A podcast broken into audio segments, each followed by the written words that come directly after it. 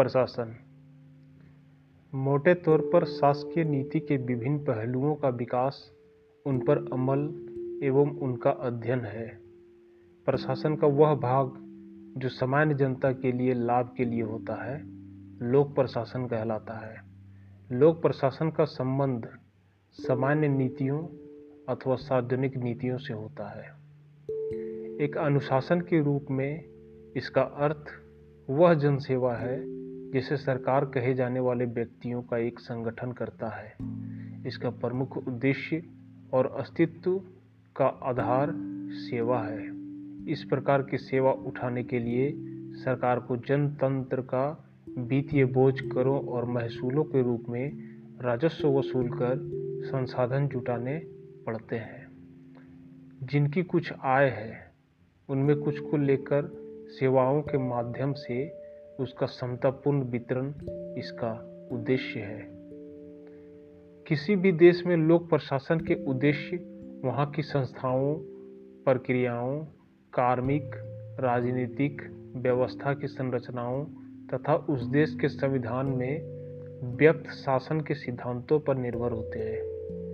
प्रतिनिधित्व, उत्तरदायित्व, औचित्य और समता की दृष्टि से शासन का स्वरूप महत्व रखता है।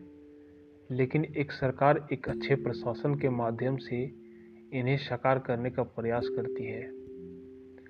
मानव एक सामाजिक प्राणी है। वह सदैव समाज में रहता है।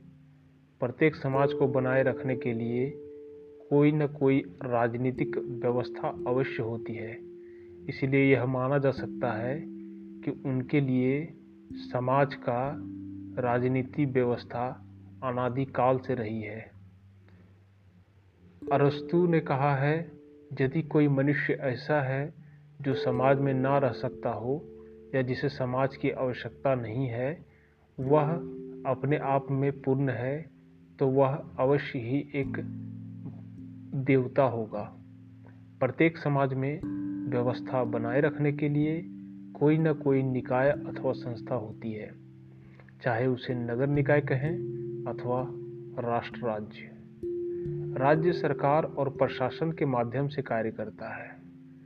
राज्य के उद्देश्य और नीतियाँ कितनी भी प्रभावशाली, आकर्षक और उपयोगी क्यों ना हो, उनमें उस समय तक कोई लाभ नहीं हो सकता जब तक उनको प्रशासन के द्वारा कार्य रूप में परिणित ना किया जाए।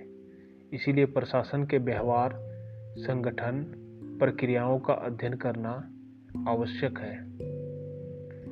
कोई भी विषय इतना महत्वपूर्ण नहीं है जितना कि प्रशासन है।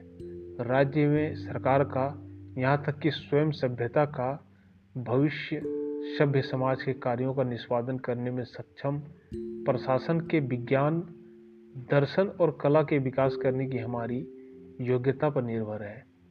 डॉन हमने विश्वासपूर्वक बताया कि यदि हमारी सफलता, सभ्यता होगी तो यह मुख्यतः प्रशासन की असफलता के कारण होगी। यदि किसी सैनिक अधिकारी की गलती से अनुपम छूट जाए तो तृतीय विश्व युद्ध शुरू हो जाएगा और कुछ ही क्षणों में विकसित सभ्यताओं के नष्ट होने की संभावनाएँ उत्पन्न हो जाएगी। अर्थात प्रशासन बेहतर तरीके से अगर ना किया जाए तो समाज में विभिन्न तरह की असंभावनाएँ उत्पन्न हो जाती है। ज्यो ज्यो राज्य के स्वरूप और गतिविधियों का विस्तार होता गया त्यों त्यों प्रशासन का महत्व बढ़ता गया।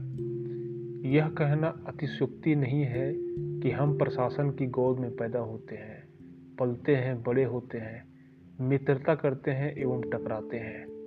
आज की बढ़ती हुई जटिलताओं का सामना करने में व्यक्ति एवं समुदाय अपनी सीमित क्षमताओं और साधनों के कारण स्वयं को असमर्थ पाते हैं।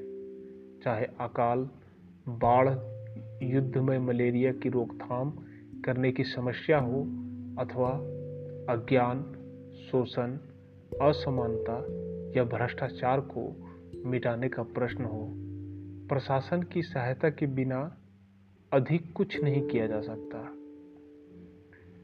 स्थिति यह है कि प्रशासन के अभाव में हमारा अपना जीवन मृत्यु के समान भयावह और टूटे तारे के समान असहाय लगता है।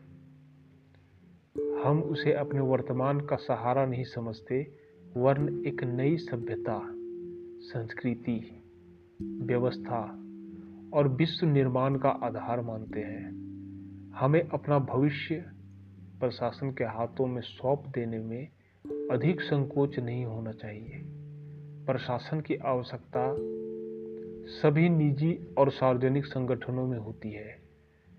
ड्रीमॉक एवं कोइंग ने कहा है कि वही प्रशासन यह निर्धारित करता है कि हम किस तरह का सामान्य जीवन बिताएँगे और हम अपनी कार्य कुशलताओं के साथ कितनी स्वाधीनताओं का उपभोग करने में समर्थ होंगे।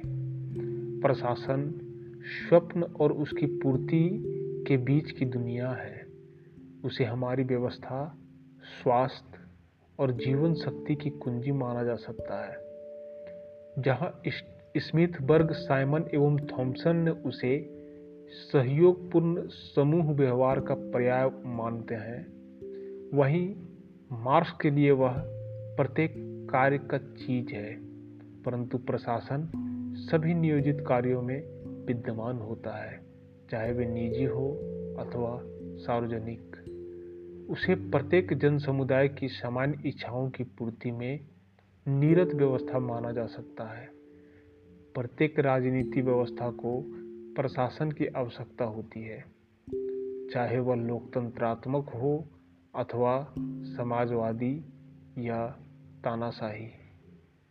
एक दृष्टि से प्रशासन की आवश्यकता लोकतंत्र से लोकतंत्र से भी अधिक समाजवादी व्यवस्थाओं को रहती है। समाजवादी व्यवस्थाओं के सभी कार्य प्रशासकों द्वारा संपन्न किए जाने वाले कार्य लोकतंत्रात्मक व्यक्ति निजी तौर पर सूचना समुदाय और सार्वजनिक जीवन में अपना योगदान देता है। यद्यपि यह कहा जा सकता है कि प्रशासन का कार्य समाजवाद की अपेक्षा लोकतंत्र में अधिक कठिन होता है। समाजवाद में प्रशासन पूरी तरह से एक राजनीतिक दल द्वारा नियंत्रित और निर्देशित समान लक्ष्यों को पूरा करने के लिए समूहों द्वारा सहयोगपूर्ण ढंग से की गई क्रियाएँ ही प्रशासन है। गुलिक ने सुपरिभाषित उद्देश्यों की पूर्ति को उपलब्ध कराने को प्रशासन कहा है। स्मिथ बर्ग साइमन आदि ने समान लक्ष्यों की प्राप्ति के लिए सहयोग करने वाले समूहों की गतिविधि को प्रशासन माना है। फिफनर और प्रेस्थस के मतानुसार प्रशासन वांछित उद्देश्यों की प्राप्ति के लिए मानवीय तथा भौतिक संसाधनों का संगठन एवं संचालन है।